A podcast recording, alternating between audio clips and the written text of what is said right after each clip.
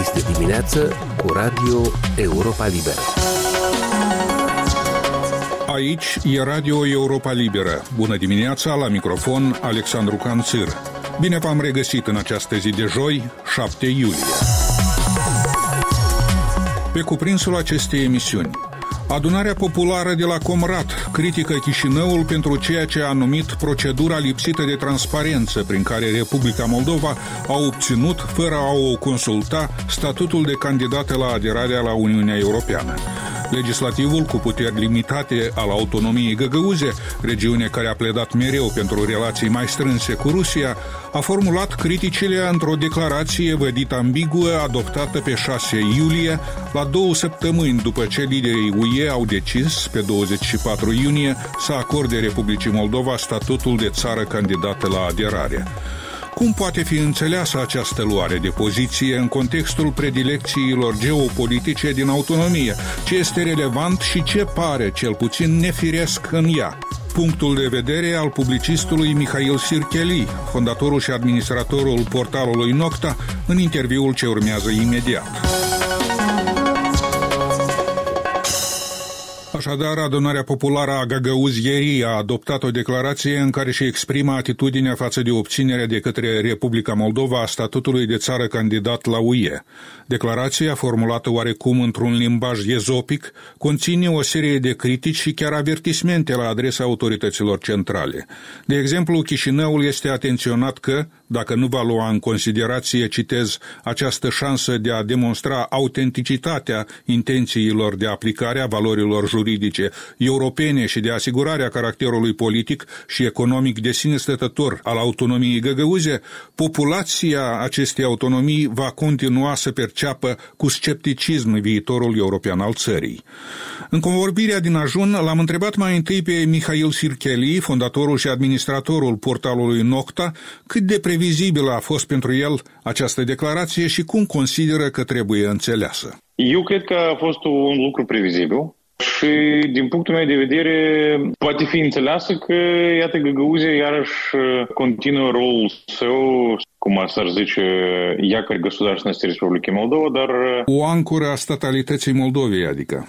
Formula care a fost elaborată de Mihail Formuzal, dar acest iacăr, și cum s-ar zice în limba rusă, de fapt este despre abținerea Republicii Moldova de la integrarea europeană și demonstrarea unui faptul că Gruzia rămâne o regiune care promovează interesele Rusiei în Republica Moldova. Deja nu ascundem acest fapt și nu selectăm cuvinte, pentru că este evident de punctul meu de vedere. Și faptul că, de exemplu, la ședința adunării populare această declarație fi prezentată de președintele adunării populare, mi se pare că este un lucru clar și evident. Totuși, această declarație a adunării populare se arată a fi exprimată într-o formă mai puțin tranșantă, mai voalat parcă. De ce credeți că s-a ales acest limbaj oarecum mai esopic, să zic, de exprimarea poziției foarte explicite altădată față de integrarea europeană în general?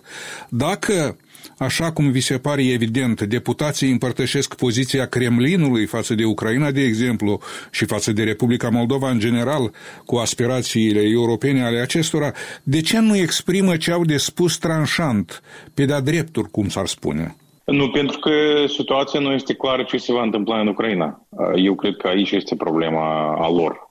Deci ei așa lasă un loc și pentru manevră în cazul în care uh, vor câștiga rușii sau vor avansa rușii acolo și lasă un loc pentru manevră în cazul în care Ucraina va câștiga definitiv în acest conflict.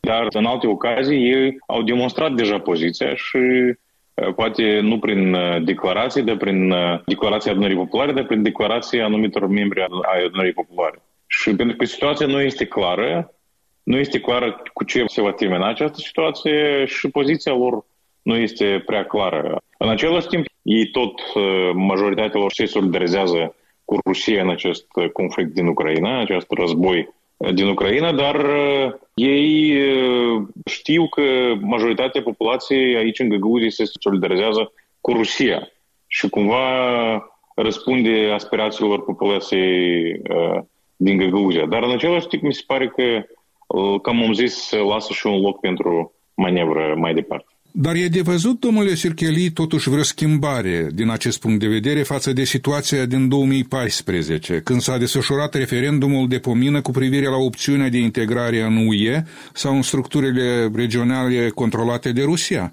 Uitați-vă, deci noi vedem că deja ei nu uh, vorbesc despre un referendum. Uh, e, e clar. Uh, pentru că probabil uh, faptul că ei n-au oferit uh, cu acest referendum absolut nimic Acolo, dacă țineți minte, s-a vorbit în acest referendum despre integrarea Republicii Moldova în Uniunea Vamală, Rusia, Belarus, Kazakhstan. Dar unde este acea Uniune Vamală? Nimeni nu știe.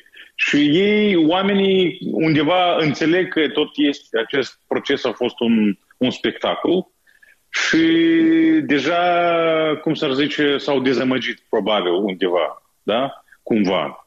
Și din acest punct de vedere, situația sigur că s-a schimbat. Pentru că oamenii au văzut că se joacă un uh, joc care nu aduce un rezultat. Da? Bine, evident, atunci nu a fost așa război mare cum uh, este acum. Și poziția partenerilor internaționali nu a fost uh, așa tranșantă și bruscă care o vedem acum. Deci s-a schimbat uh, situația geopolitică brusc și probabil aici, dar, dar în orice caz ei încearcă să stă pe poziția lor, uh, dar oricum lăsând un loc pentru manierul, cum am zis. În ce măsură am putea spune că atitudinea care, iată, transpare din această declarație și care anterior s-a manifestat mult mai explicit cu cele mai diverse ocazii, este împărtășită de întreaga comunitate politică din autonomie? Sau există totuși vreun segment politic cu altă abordare? Eu n-am văzut uh, poziții diferite în uh, comunitatea politică din Găgăușă. Avem uh, adunarea populară, unde majoritatea se exprimă în favoarea în favoarea Rusiei și se solidarizează cu poziția Rusiei și agresiunea Rusiei acum. Uh, este um, cabinetul Bașcanului sau oficiul Bașcanului. Bașcanul nu exprimă tranșant și clar poziția sa, dar în același timp vedem că reprezentanții Comitetului Executiv au participat în acest uh, forum economic din Sankt Petersburg ceea ce, din punctul meu de vedere, este o poziție clară față de această situație și mai mult ca atât, șeful Direcției de Relații Externe a Comitetului Executiv Vitaliu Vlah, la întrebarea unui jurnalist din portalul LAF, Petru Garciu, da, care este poziția totuși Comitetului Executiv față de războiul din Ucraina, a zis că, de fapt, acest război poate fi oprit de două persoane. Deci, președintele Rusiei și președintele Statelor Unite ale Americii. Deci, excluzând uh, Ucraina ca un actor de sine stătător care, de fapt, luptă pentru uh, independență și suveranitatea sa. Asta este poziția promovată, de fapt, de propaganda rusească. Că, deci, noi nu ascultăm Europa, noi nu ascultăm Ucraina, deci Putin trebuie să negocieze cu Biden uh, vis-a-vis de Ucraina. Da? Deci noi toți auzisem astfel de mesaje înainte. Deci prin asta Comitetul Executiv cu vorbele lui Vitalie Vlah au promovat de fapt uh, linia propagandistică și retorică care a fost promovată de Rusia tot acest timp. Deci eu înțeleg că, deși Bașcanul nu spune nimic despre acest conflict, poziția este clară. Și din acest punct de vedere, noi nu avem, eu nu văd politicieni care ar veni și ar spune clar și tranșant că, iată, războiul din Ucraina este agresiunea Rusiei și unica soluție pentru a salva și proteja țara noastră este integrarea Uniunea Europeană. Nu există astfel de politicieni. Deși sunt acolo politicieni care sunt percepuți ca așa mai moderați, mai așa dezvoltați pro, pro-West, dar uh, ei tot se solidarizează cu această declarație și nu exprimă poziție specială în acest, această situație. Deci, din păcate, avem ce avem. Dată fiind această stare de lucruri, dumneavoastră vedeți vreo parte de responsabilitate și a Chișinăului pentru conservarea acestui mod de a se poziționa în autonomia găgăuză? Problema Chișinăului și eroarea Chișinăului din toți acești 30 de ani că ei au privit Găgăuzie ca o autonomie sau o regiune administrativă. În același timp, uh, reguli politice în această regiune au fost diferite în comparație cu alte raioane a Republicii Moldova. Deci dacă în alte raioane partidele naționale, toate partidele naționale au avut prezență, mult sau mai puțin, dar au avut prezență și au avut uh, oficii și membri și membri activi. Uh, am în vedere și partidele de dreapta și partidele de stângă. În Găgăuzia au avut prezența doar un singur partid care a fost favoritul Kremlinului. Și aici, în politică din toată Găgăuzia, a dominat foarte mult uh, Rusia. Chișinăul a încercat să controleze situația prin metode administrative, încă în timpurile lui Voronin, prin, uh, nu știu, procuratură, presiune, șantaj și așa mai departe și în timpurile lui Plahotniuc, dar nu au creat uh, condiții instituționale pentru un proces politic transparent și cinstit. Și Rusia a, a dominat prin uh, susținerea politică a liderilor politici locali și prin susținerea financiară și prin susținerea mediatică. Și iată, în acest teren Chișinăul a pierdut bătălia. Deci, de fapt, astăzi nu există uh, jucători politici locali care ar fi fost partenerii Chișinăului în construirea viitorului european a Republicii Moldova și nu există condiții pentru finanțarea activității politice transparente. Nu există pur și simplu condiții, pentru că toți știm și toți înțelegem că politica, activitatea politică necesită bani și acești bani trebuie să vină din undeva.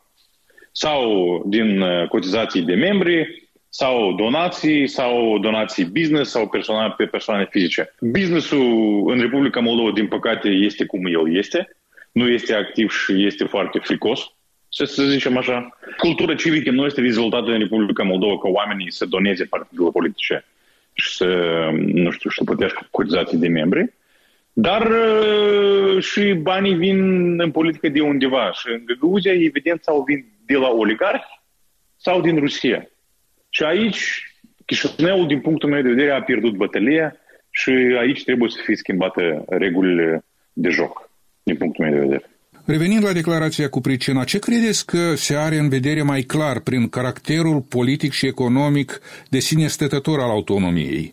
Samastăiatelnost a fost cuvântul folosit. Este un uh, voalat, uh, un termen care insistă că Găgăuzia are dreptul pentru uh, caracter de sine stătător economic și politic și eu nu știu ce ei au în vedere cu această declarație, sincer vorbind. Dar încă o dată vă spun, ei au volat uh, niște amenințări în adresa Chișinăului, dar așa au volat în modul în care ei au volat.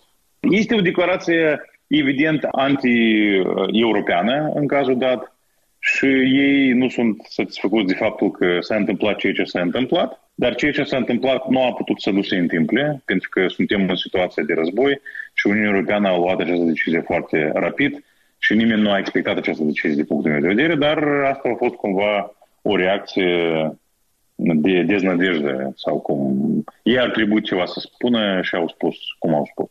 Dar ce fel de beneficii, eventual comparabile cu cele ce vin dinspre UE, consideră deputații de la Comurat că pot fi promise populației? Dar ei nu propun de beneficii. Aici nu este vorba despre beneficii. Aici este vorba despre sentimente, din punctul meu de vedere. Și jucarea cu sentimentele populației. Beneficii, nu cred că ei gândesc despre beneficii pentru populație și pentru... Este evident și este foarte clar că beneficii pentru Găgăuzia și pentru Republica Moldova în genere pot veni din partea Uniunii Europene, da? prin proiecte, prin uh, perspective de dezvoltare și așa mai departe. Este clar și evident. Dar problema e că sentimentele și spiritele sunt în altă parte a populației din Găgăuzie, pentru că ea este foarte tare uh, influențată de propaganda rusească. Aici este problema. Mihail Sircheli, fondatorul și administratorul portalului Nocta. Mai multe știri, analize, comentarii, interviuri și reportaje ale Europei Libere găsiți la adresa moldova.europalibera.org, dar și oricând în constantă reînnoire pe rețelele de socializare. Emisiunea noastră se apropie de final, o emisiune care însă este accesibilă mereu și pe internet la adresa moldova.europalibera.org, rubrica radio. Eu sunt Alexandru Canțir, vă mulțumesc pentru atenție și vă urez o zi cât mai bună. Recomandarea noastră dintotdeauna este să ne urmăriți pe Facebook, Instagram, YouTube, alte rețele și platforme. Aici e Radio Europa Liberă.